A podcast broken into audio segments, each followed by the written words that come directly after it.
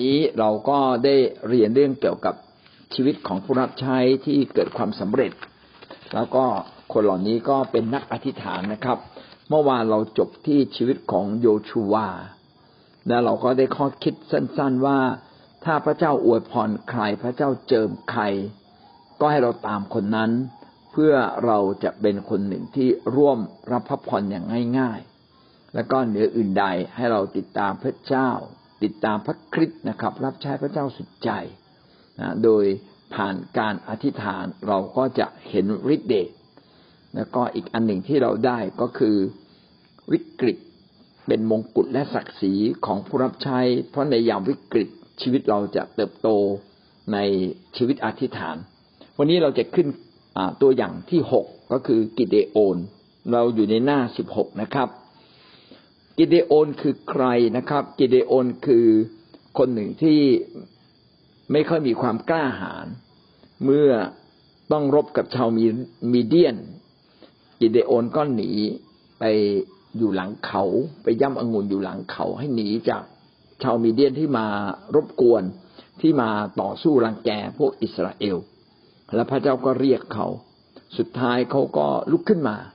นำคนอิสราเอลต่อสู้กับชาวมีเดียนจนมีชัยชนะ เราได้ข้อคิดที่เราเข็นจากชีวิตกิเดโอนตรงนี้ว่า เออแม้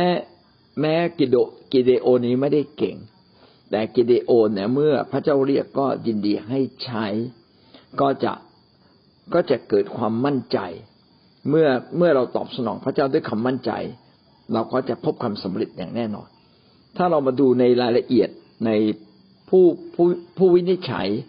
ผู้วินิจฉัยบทที่หกนะเราก็จะพบเลยนะครับว่าในผู้วินิจฉัยนั้น พระเจ้านั้นทรงโปรดช่วยหรือกิเดโอน เมื่อพระเจ้าเรียกกิเดโอนให้ไปรบนำทัพไปรบเนี่ย กิเดโอนนี่ไม่ใช่แม่ทัพมาก่อนแล้วเขาจะทํำอย่างไรให้คนตามเขา เขาก็ไม่มั่นใจว่า ถ้าเขาไปรบเขาจะชนะไหม เขาได้อธิษฐานกับพระเจ้า ขอพระเจ้าได้ส่งผลให้เขามั่นใจกับเขา เรามาดูว่ากิเดโอนอธิษฐานแบบไหนนะครับ ในผู้วินิจฉัยบทที่หกข้อสิบเจ็ดเขาทูลพระองค์ว่าถ้าบัดนี้ข้าพระองค์เป็นที่พอพระทัยของพระองค์ ขอพระองค์โปรดให้ข้าพระองค์เห็นไหมสำคัญว่า ผู้ที่พูดอยู่กับข้าพระองค์นั้น คือพระองค์เองกิเดโอเนี่ยขอพระเจ้าบอกพระเจ้า ถ้าหากว่า ที่พระเจ้ามาเรียกอะเสียงที่พระเจ้ามาเรียกที่ปรากปรากฏมาเรียกนั้น มาจากพระเจ้าจริงไหมถ้ามาจากพระเจ้าจริง ๆ เนี่ย ขอหมายสำคัญได้ไหมก็เป็นเรื่องที่มนุษย์เราเนี่ย จะเวลาทำอะไรเนี่ย เราต้องคำต้องการความมั่นใจ ถ้าเราได้รับความมั่นใจว่านี่ไม่ใช่มนุษย์เรียกนะพระเจ้าเรียก ไม่ใช่มนุษย์บอก พระเจ้าบอก พระเจ้าชี้นำเมื่อเรามีความมั่นใจ ก็คือความเชื่อ ถ้าเรามีความเชื่อจนเรามั่นใจ เราจะทำอะไรที่ดีมากเลย ดังนั้นกิเดโอนเนี่ยก่อนไปที่จะไปตอบสนอง พระเจ้ากิเดโอนก็เป็นคนที่ ผมว่าเหมือนเรานะก็ไม่แน่ใจ พระเจ้าเรียกเราจริงๆไหมแล้วกิเดโอนก็ขอหมายสำคัญ เพื่อจะยืนยันว่านี่คือเสียงเรียก ให้ไปรับใช้พระเจ้าจริง ๆ เรามาดูในผู้วินิจฉัยบทที่หกข้อสามสิบหกถึงข้อสามสิบเจ็ดได้กล่าวอย่งนี้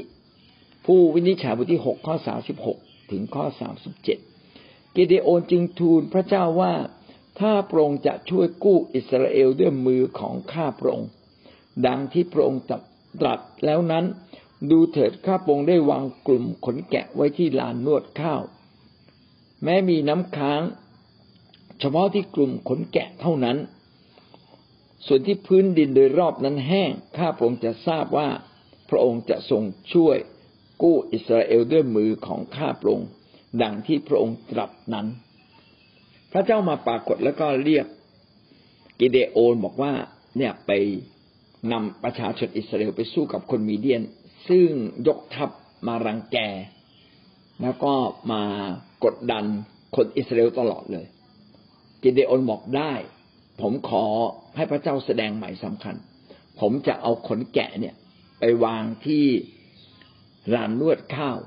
ถ้าหากว่าคืนนี้ผ่านไป แล้วก็ลานนวดข้าวเนี่ย แห้งไม่มีน้ำค้าง แต่ที่ขนแกะมีน้ำค้าง แสดงว่านี่มาจากพระเจ้า เออ แล้วก็เป็นดังนั้นจริง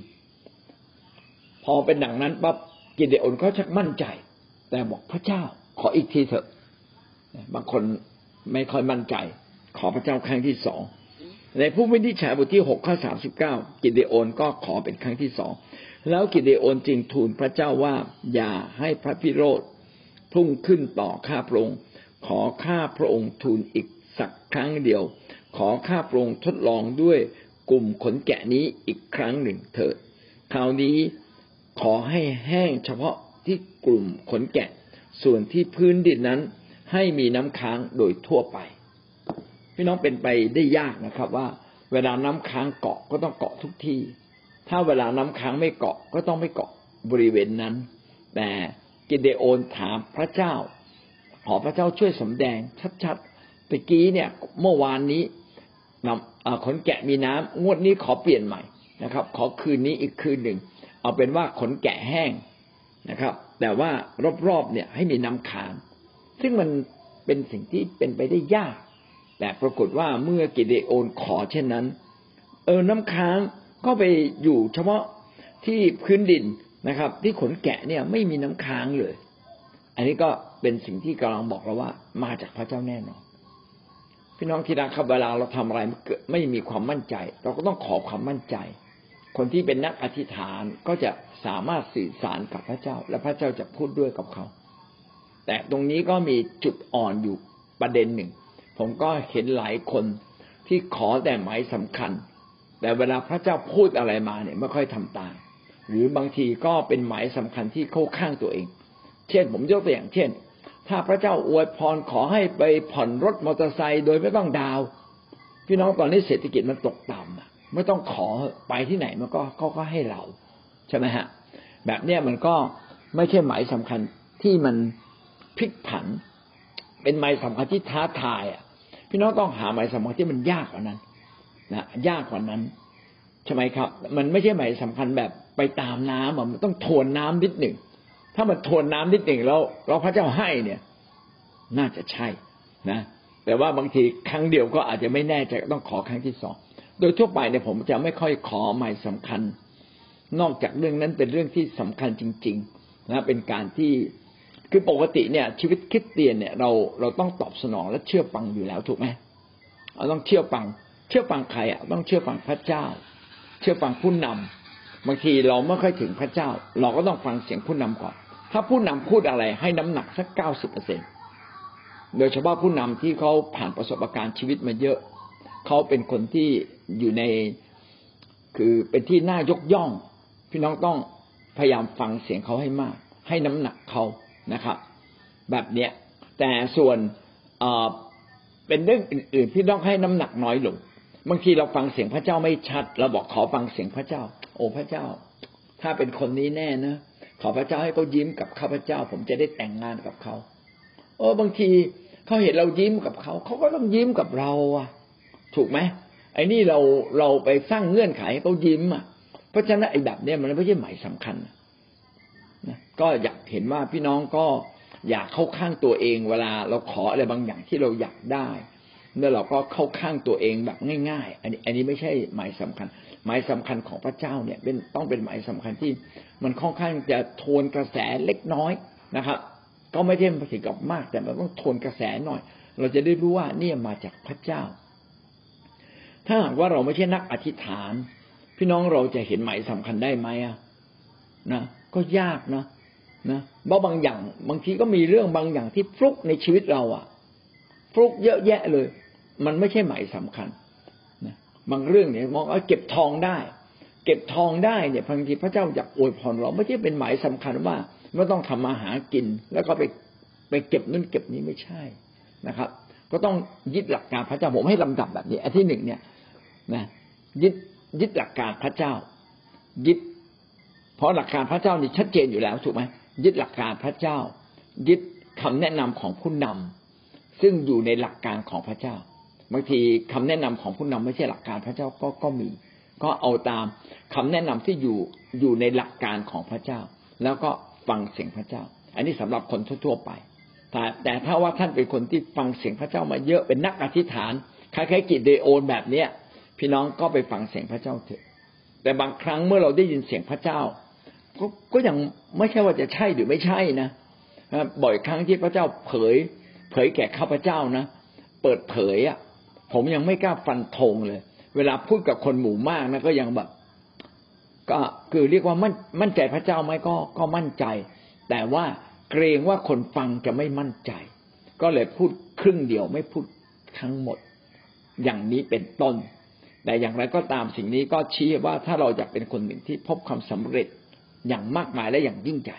เราต้องเป็นคนไฟวิญญาณ เราต้องเป็นคนที่ฟังเสียงพระเจ้าเป็นเป็นนักอธิษฐาน เมื่อเราเป็นนักอธิษฐานเข้าเฝ้าพระเจ้าเป็นใกล้ชิดพระเจ้า เราก็จะเป็นผู้หนึ่งที่พบความสำเร็จอย่างกิเดโอน ขึ้นหน้าสิบเจ็ดนะครับ ผู้เผยพระวจนะเอาละเรามาดูผู้เผยพระวจนะ ก็จะเป็นบุคคลที่เจ็ด บุคคลที่เจ็ดก็คือซามูเอลพี่น้องจำซามูเอลได้ใช่ไหมครับว่าซามูเอลเป็นลูกของอผู้รับใช้พระเจ้าซึ่งเป็นหมัน แล้วก็พอดีพระเจ้าเนี่ยทรงโปรดให้ลูกมา ก็บอกพระเจ้าว่าถ้าได้ลูกมา ก็จะถวายลูกนี้แด่พระเจ้า ก็เอาเด็กซามูเอลเนี่ยไปถวายก็คือเลี้ยงจนซามูเอลเนี่ย หย่านมแล้วก็เลี้ยงขึ้นมาโตระดับหนึ่ง พอที่ซามูเอลจะดูแลตัวเองได้ ก็เอาไปถวายที่พระนิเวศ เมื่อซามูเอลอยู่ที่พระนิเวศตั้งแต่เด็กซามูเอลก็เรียนรู้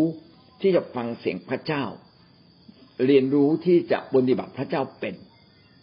ในในชีวิตของซามูเอลเนี่ยเนื่องจากเป็นคนที่เติบโตกับพระเจ้ามาตั้งแต่เด็กเล็ก ๆ เขาจะเป็นคนหนึ่งที่ได้ยินเสียงพระเจ้าเขาจะ เข้าเฝ้าพระเจ้าเขาจะอธิษฐานเป็น พระเจ้าจึงใช้ซามูเอลอย่างมาก ในการที่จะดูแลคนอิสราเอล เป็นผู้เผยพระชนะของอิสราเอลในยุคนั้น หรือว่าถ้าพูดอีกอย่าง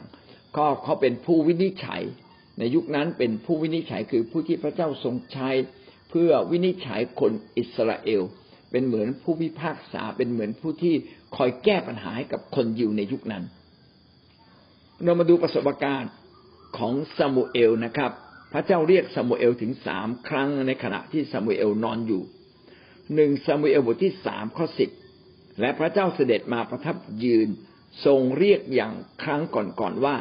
ซามูเอลซามูเอลเอ๋ย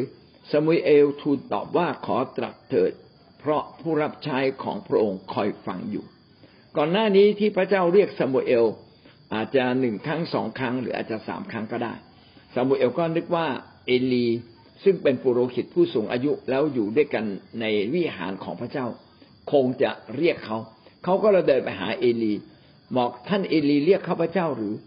เอลีบอกไม่ได้เรียกเนี่ยไปนอนเถอะบอกครั้งที่สองมาอีก เอลีท่านเอลีเรียกข้าพเจ้าไหมเอลีชักแปลกจะเอ๊ะพูดอย่างนี้นี่หมายความว่าไง สงสัยซามูเอลนี่คงจะได้ยินเสียงพระเจ้า ก็เลยบอกซามูเอลบอกว่า ถ้าพระเจ้าเรียกอีกทีนะให้พูดอย่างนี้เลยว่า ขอทรงโปรดพูดด้วยกับข้าพเจ้าเถิดเพราะว่าข้าพเจ้าเป็นผู้รับใช้ของพระองค์คอยฟังอยู่แล้ว แล้วซามูเอลจึงใช้คำคำนี้เมื่อมีเสียงพระเจ้าเรียกเขา พี่น้องจะเห็นว่าพระเจ้านั้นสามารถพูดเป็นเสียงมนุษย์ พระเจ้าสามารถพูดสื่อสารกับภาษาที่เราฟังรู้เรื่อง พระเจ้าจะพูดกับเรานะครับ ขอตรัสเถิด เพราะผู้รับใช้ของพระองค์คอยฟังอยู่ เมื่อซามูเอลตัดเช่นนี้ พระเจ้าจึงพูดกับซามูเอลนะครับ พูดกับซามูเอลว่าพระองค์เนี่ยจะมาจัดการกับคนอิสราเอล โดยเฉพาะอย่างยิ่งจัดการกับเอลีซึ่งดำเนินชีวิตผิดๆไม่สอนลูกของเขาอย่างดี แล้วก็สุดท้ายพระเจ้าก็ทำอย่างนั้นจริง ๆ ในหนึ่งสมุเอลบทที่เจ็ดข้อแปดถึงข้อเก้าได้พูดถึงการที่ซามูเอลตอบสนองพระเจ้าอย่างไร เมื่อมีประชาชนมาร้องเรียนต่อซามูเอล ประชาชนร้องเรียนต่อซามูเอลอย่างไรบ้างครับ ได้เขียนไว้นะครับ ดังนี้ คนอิสราเอลร้องต่อซามูเอลว่าอย่าหยุดร้องทูล พระเยโฮวาห์พระเจ้าของเรา เพื่อเราทั้งหลาย เพื่อขอพระองค์ช่วยเราให้พ้นจากมือของคนฟิลิสเตีย ซามูเอลจึงเอาลูกแกะอ่อนที่ยังกินนมอยู่ตัวหนึ่ง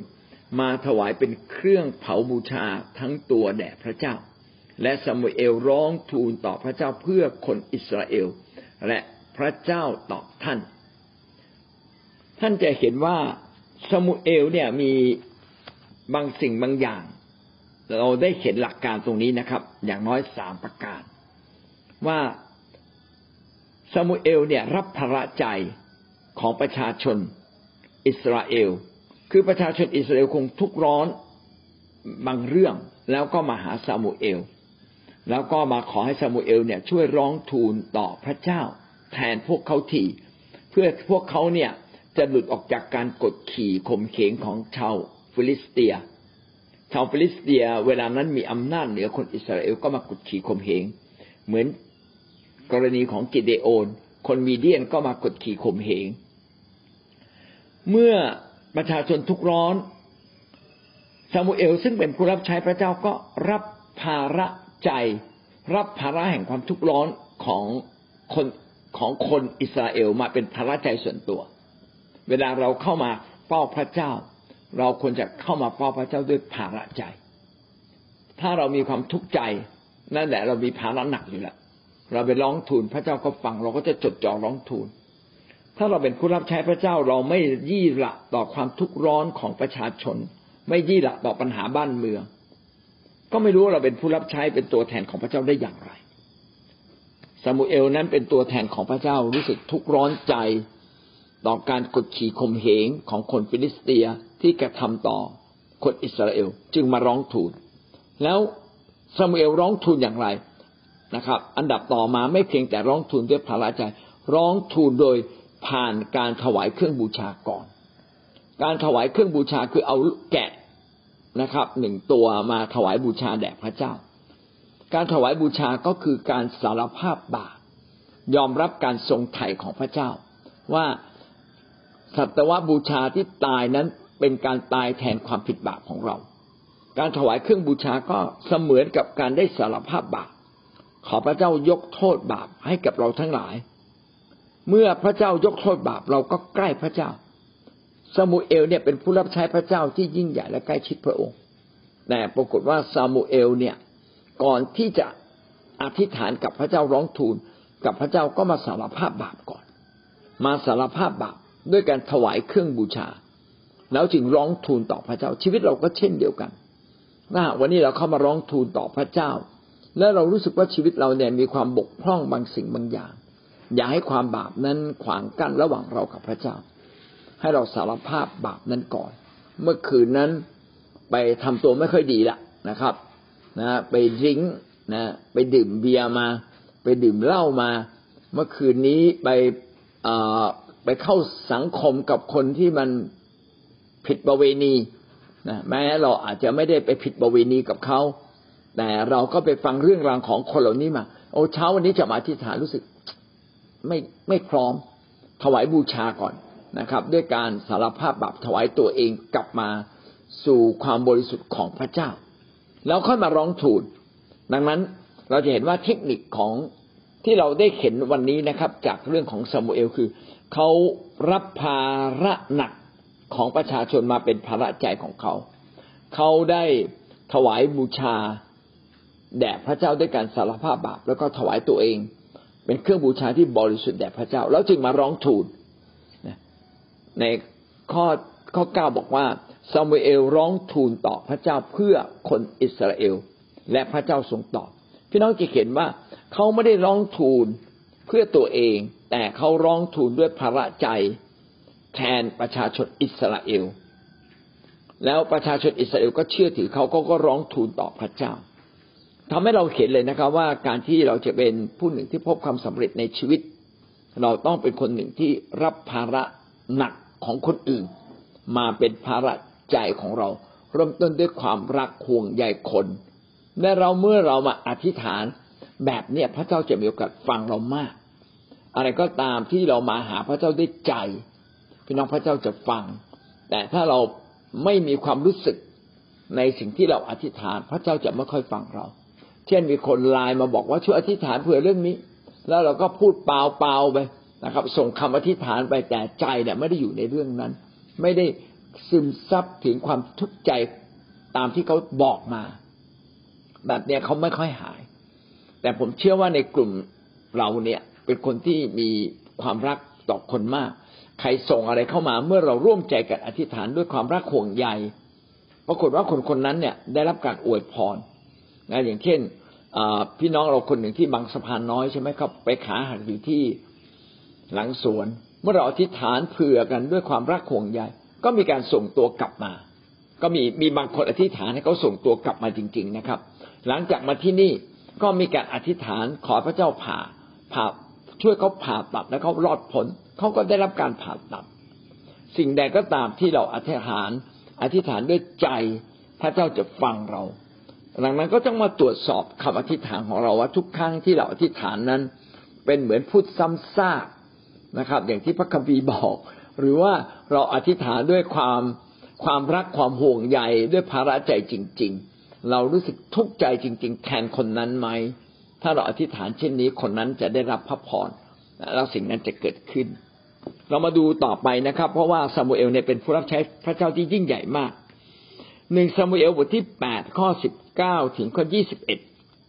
ได้พูดไว้อย่างไรบ้างนะครับ ประชาชนปฏิเสธไม่ฟังเสียงของซามูเอล เขาทั้งหลายกล่าวว่าเราไม่ยอม แต่เราจะต้องมีพระราชาปกครองเรา เพื่อเราจะเหมือนประชาชาติทั้งหลายด้วย เมื่อพระราชาของเรา เพื่อพระราชาของเราจะวินิจฉัยเรานำหน้าเราไปและรบศึกให้เรา เมื่อซามูเอลได้ยินถ้อยคำทั้งสิ้นของประชาชนท่านก็ไปทูล พระเจ้าให้ทรงทราบ ในพระวจนะตอนนี้ได้พูดถึงสถานการณ์ของคนยิว คือคนยิวเนี่ยถูกคนฟิลิสเตียเนี่ยรังแก และเขาเหล่านั้นก็รู้สึกว่าเขาเนี่ยต้องการผู้ที่บรรนำเขาจริง ๆ น่าจะเป็นนักรบ น่าจะเป็นกษัตริย์ด้วย เพื่อจะได้ถูกปกครองและคนจะได้เป็นน้ำหนึ่งใจเดียวกัน เพื่อจะไปรบ พี่น้องคนยิวเนี่ยคิดถูกไหม เขาคิดถูกครึ่งเดียวครับ จริงๆไม่ใช่ครึ่งอาจจะน้อยกว่าครึ่ง เพราะว่าพระเจ้าในอดีตอดีตที่ผ่านมาตั้งแต่อับราฮัมสมัยอับราฮัมอิสอักยาโคบแล้วสมัยโมเสสสมัยผู้วินิจฉัย พี่น้องจะเห็นเลยว่า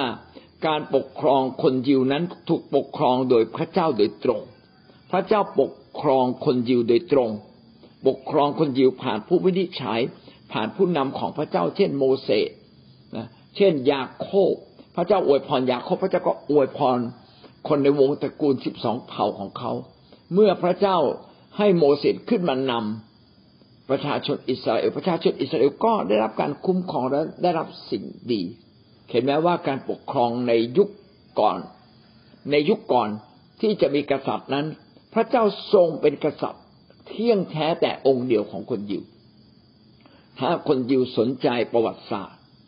สนใจสิ่งที่ผ่านมาคนยิวจะรู้เลยว่า พระเจ้านั่นแหละเป็นองค์จอมกษัตริย์ที่แท้จริงของเขา แต่วันนี้เขาเรียกร้องกษัตริย์แบบมนุษย์ กษัตริย์แบบมนุษย์ก็มีความจำกัด แต่ประชาชนอยากได้ พี่น้องถามว่าซามูเอลทราบไหมว่าเป็นการขอที่ผิดซามูเอลรู้เลยนะครับ แต่ว่าประชาชนไม่ฟังคำอธิบายของซามูเอลซามูเอลอธิบายก่อนหน้านี้แหละถ้าท่านมีกษัตริย์นะ ท่านต้องต้องต้องเสียสวยในการเป็นในการมีกษัตริย์นะท่านต้องจ่ายภาษีกษัตริย์จะเอาแพะที่ดีที่สุดของท่านไป เอาแกะที่ดีที่สุดของท่าน จะเอาพื้นดินที่ดีที่สุดของท่านไปครอบครองนะครับ จะเอาคนที่ดีที่สุด ผู้หญิงที่สวยที่สุดไป แต่คนเหล่านั้นก็ไม่ฟัง เขาบอกไม่เอาอะ เนี่ยเขาบอกไว้สามเหตุผลหนึ่งขอมี มีกษัตริย์เพื่อกษัตริย์จะได้วินิจฉัย เป็นเหมือนผู้พิพากษาวินิจฉัย ขอกษัตริย์มันนำหน้าพวกเขา ขอกษัตริย์เนี่ยพาเขาไปรบสามเพื่อจะชนะคนฟิลิสเตียทำไมถึงคิดอย่างนี้เพราะว่าคนรอบข้างชนชาติต่างๆ รอบข้างคนยิวล้วนแต่มีกษัตริย์ มีหัวหน้ากลุ่ม จะเรียกว่ากษัตริย์ทีเดียวก็ไม่เชิง เพราะว่าในยุคนั้นคงจะคนคงจะไม่เยอะ แล้วก็กษัตริย์ต้องมีระบบถูกไหมฮะไม่เหมือนอพระมหากษัตริย์ในยุคปัจจุบันที่มีระบบการปกครอง แล้วก็มีระบบของการเสียเสียเก็บภาษีอะไรเงี้ยสมัยนั้นคงจะไม่ชัดเป็นการปกครองเหมือนหัวหน้าเผ่าเงี้ยแต่เป็นหัวหน้าเผ่าที่โดดเด่นเขาเลยยกขึ้นมาเป็นเหมือนกับกษัตริย์นะครับ แต่ถามว่ามีกษัตริย์มีพระราชวังมันก็ไม่มี พี่น้องไปดูซาอูลกษัตริย์องค์แรก ของคนยิวก็ไม่ได้มีพระราชวังนะครับ ยังกลับไปไถนายังยังกลับไปเลี้ยงแกะเหมือนเดิมเลย พอมีปัญหาถึงออกมารับใช้ออกมาทำหน้าที่เป็นเป็นกษัตริย์ ก็สิ่งนี้ก็ชี้ว่าในในระบบการปกครองในยุคนั้นก็เป็นระบบการปกครองแบบเบื้องต้นนะเป็นเบื้องต้นเท่านั้น แต่ประชาชนก็ร้องขอให้มีกษัตริย์ แล้วสมมุติว่าเป็นท่าน แล้วท่านไม่เข็นด้วย ท่านจะร้องทูลต่อพระเจ้าไหมขอขอสิ่งเหล่านี้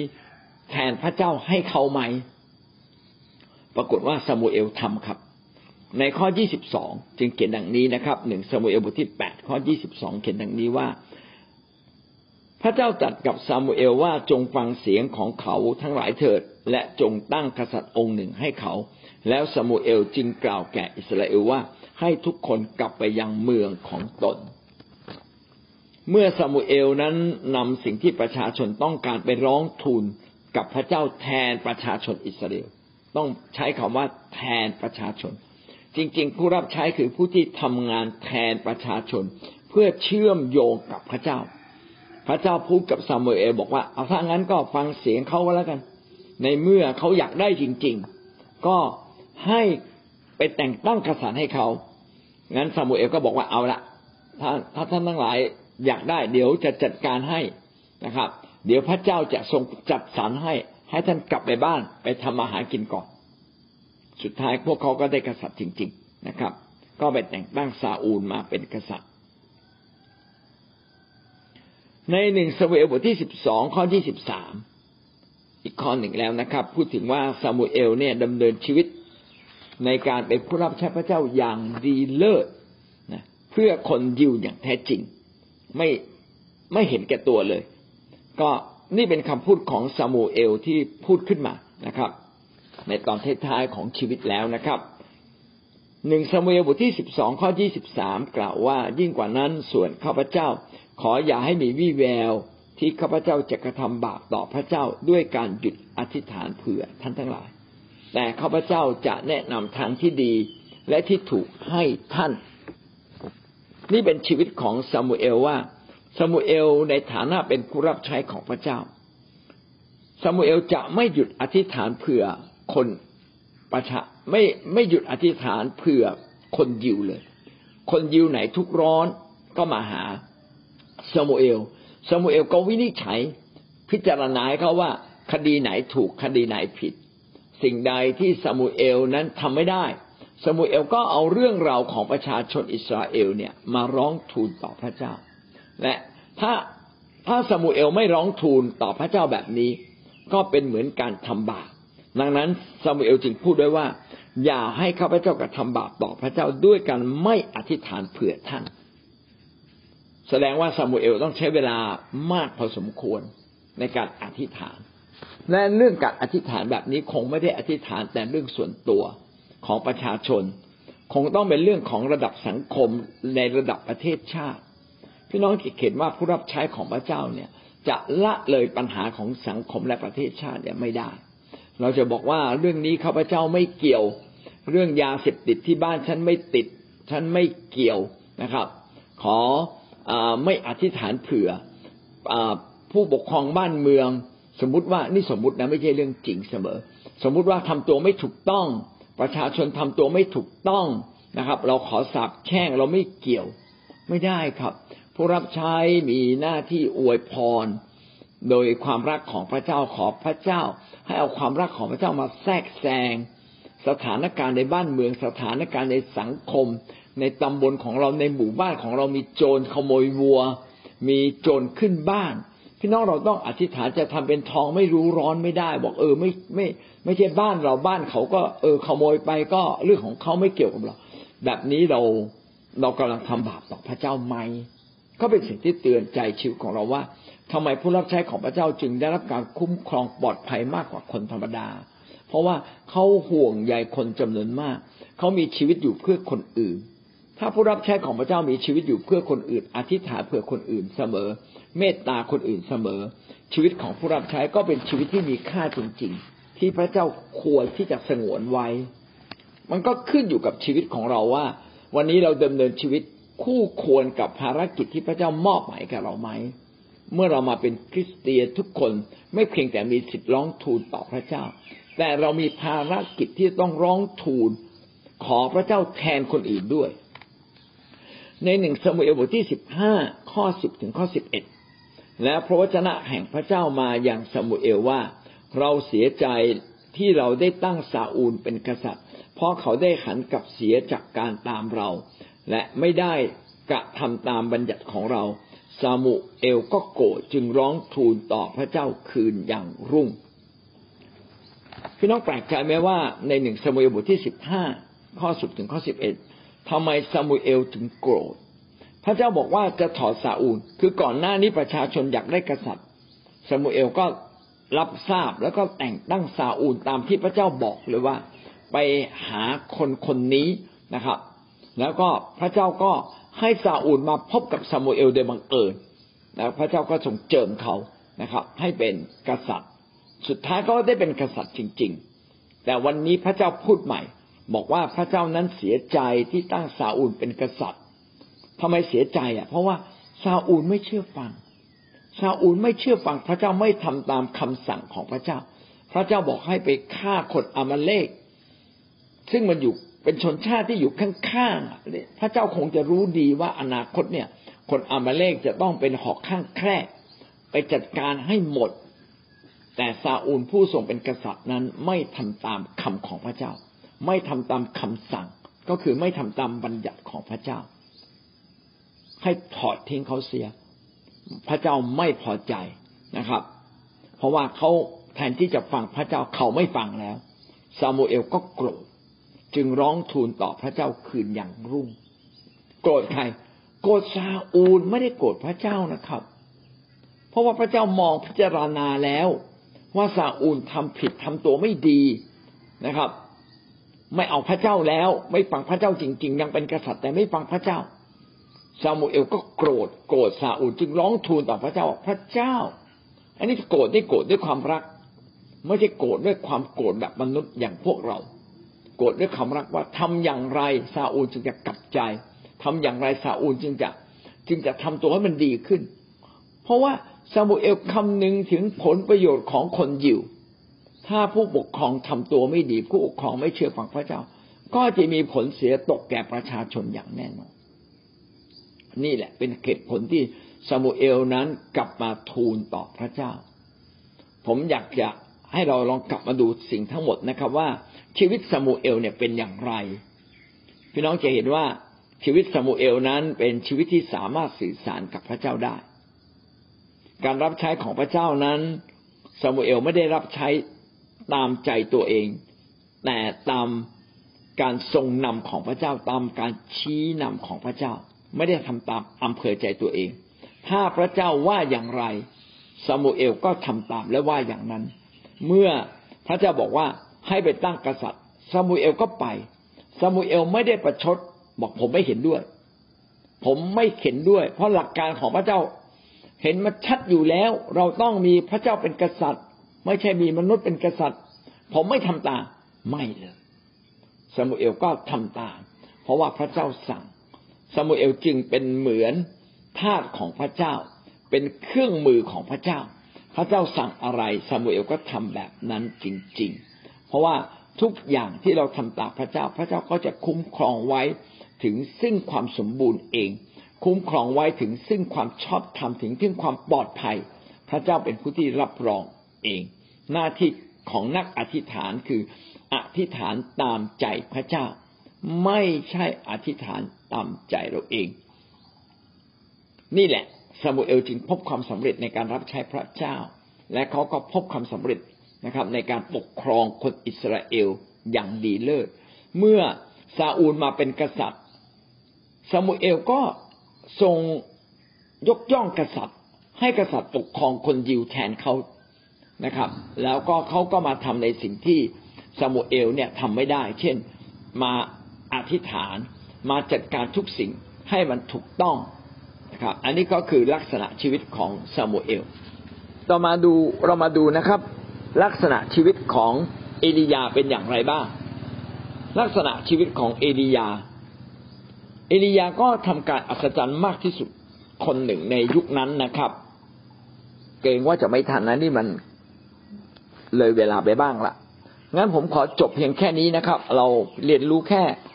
สองคนคือกิเดโอนกับซามูเอล พี่น้องได้ข้อคิดอะไรบ้างครับอาสายนะที่บอกว่าผู้รับใช้ที่ดีต้องเป็นนักอธิษฐานที่ฟังเสียงของพระเจ้ารู้ว่าพระเจ้าอยากให้เราอธิษฐานเรื่องอะไร แล้วเราก็เอาเรื่องนั้นมาอธิษฐาน เมื่อคนในคิดจักต้องการสิ่งใด ซึ่งเป็นเรื่องสำคัญสังคมต้องการสิ่งใด เราก็นำสิ่งนั้นมาอธิษฐานโดยฟังเสียงพระเจ้าอยู่ตลอดเวลา พระเจ้าดูว่าคิดจักของเราเนี่ยต้องการอะไร ดูว่าคิดจักเนี่ยไปในทิศทางไหน ก็อธิษฐานตามน้ำพระทัยของพระเจ้า น้ำพระทัยของพระเจ้าก็เขารู้ว่าน้ำพระทัยของพระเจ้าคืออะไร อธิษฐานตามนั้น เราจะไม่อธิษฐานตามใจเราเองอะค่ะ ครับเมื่อเราอธิษฐานตามน้ำพระทัยของพระเจ้า ชีวิตของเราก็เดี๋ยวก็ค่อยสำเร็จไปเองอะค่ะ ใช่ถูขกอบต้คุองณด้ค่ะวยอาจารย์ของจุด ที่สำคัญในชีวิตของเขา เราก็เอามาค้ำครวญแทนเขา ว่าเขาว่าช่างน่าสงสารจริงๆเพราะเขายังเป็นโซ่ตรวนอยู่ตรงนี้ ส่วนใหญ่เขาก็จะบอกแต่ละครอบครัวจ้ะเราก็เห็นว่าเขาขออยู่ในน้ำพระทัยของพระเจ้า แล้วขอให้คำอธิษฐานเหล่านั้นน่ะ ให้ถึงพระกันของพระองค์และให้เราใกล้ชิดพระองค์มากที่สุดระมัดระการก่อนสารภาพบาปก่อนผูกมัดก่อน ทำยังไงก็ได้ให้เราได้เข้าใกล้ชิดพระเจ้าก่อนนะคะครับค่ะอาเมนครับ แล้วก็สำเร็จทุกครั้งอาจารย์ก็สำเร็จทุกครั้งอาจารย์เห็นด้วยครับเราควรจะถวายบูชาก่อนที่เราจะอธิษฐาน เวลาเราไปทำแคร์ก็เหมือนกันนะครับ เวลาทำแคร์ไปเยี่ยมคน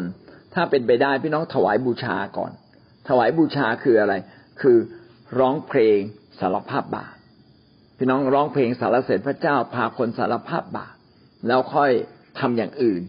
อันนี้แบบแบบเป็นทางการ แต่เวลาไปเยี่ยมคนเนี่ยอาจจะไม่เป็นทางการ พี่น้องก็ต้องพาคนมาถึงจุดหนึ่งที่มาเป็นทางการ เมื่อเราคุยเรื่องนู้นเรื่องนี้คุยสารภาพกัน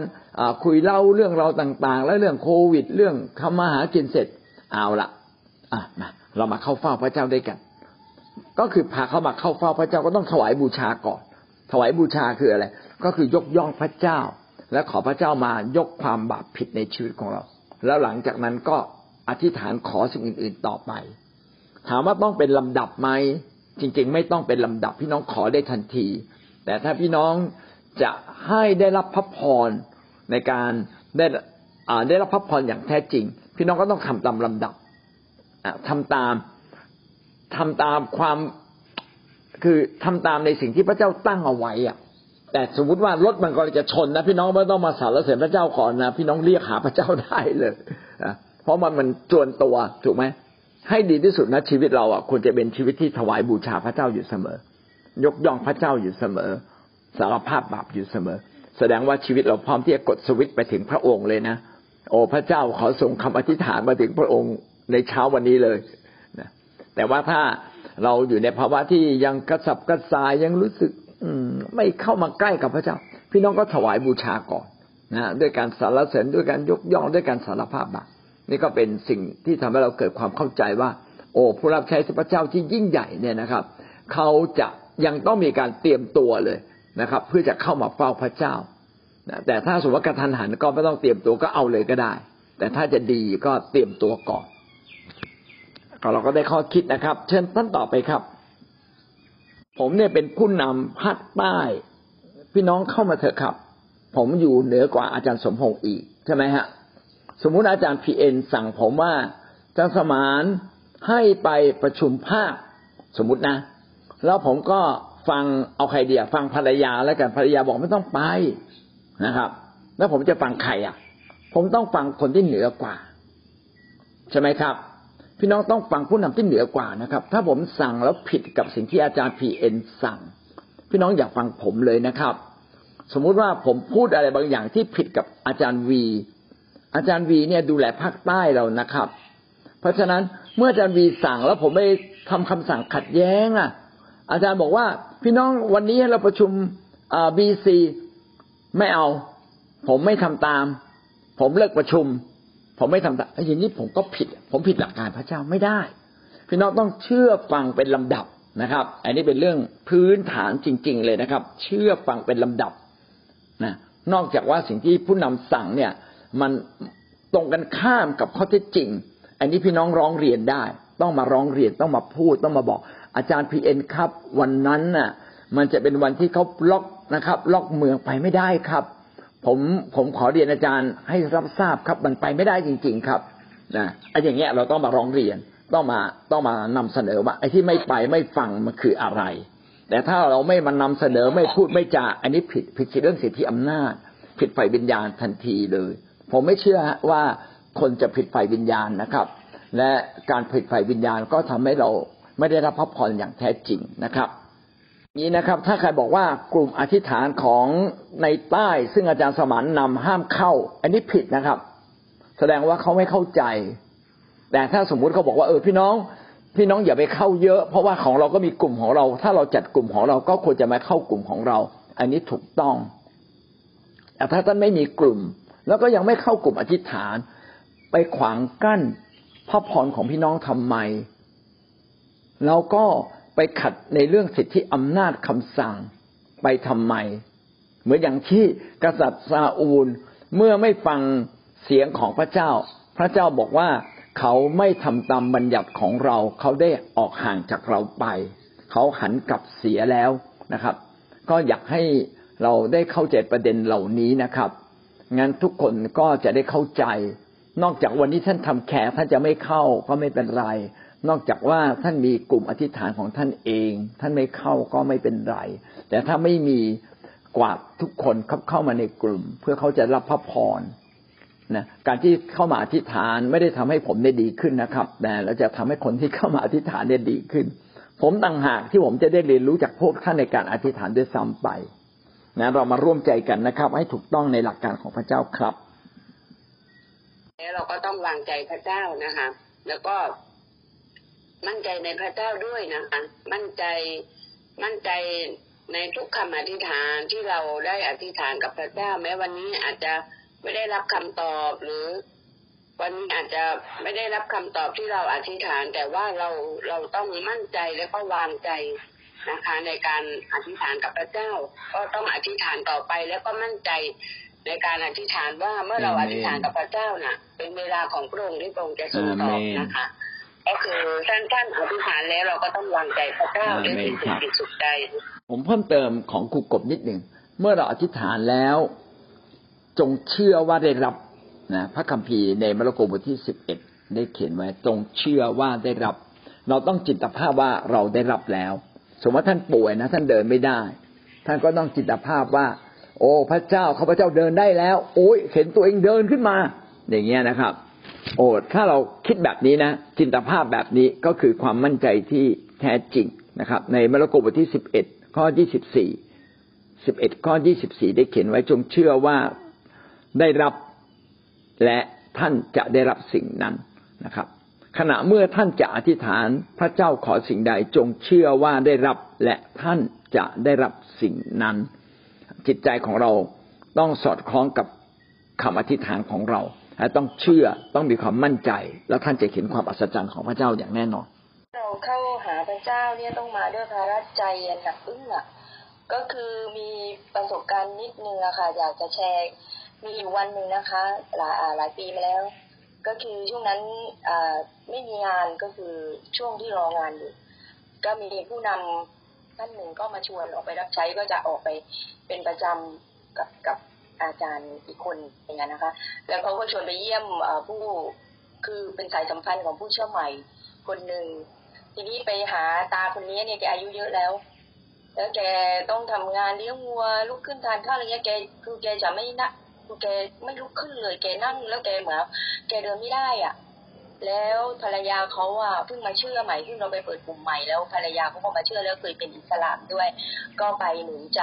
กับอาจารย์คนหนึ่งก็นั่งคุยคุยประมาณสักไม่ถึงสิบนาทีนะคะ แล้วเสร็จอาจารย์ก็บอกไปไปได้แล้วจูนกับอะไรเงี้ยแล้วพอคือระหว่างที่นั่งอยู่มันเหมือนกับ มันเหมือนกับอ่าในพระคัมภีร์อะถ้าภาษาอังกฤษก็จะบอก compassion เป็นเหมือนความสงสารแต่ว่ามันมากกว่านั้นน่ะ ก็พอหันหลังจะกลับก็บอกบอกอาจารย์ บอกว่าไม่ไหวแล้ว อาจารย์ ต้องไปอธิษฐานเผื่อรักษาลูกเขาหน่อย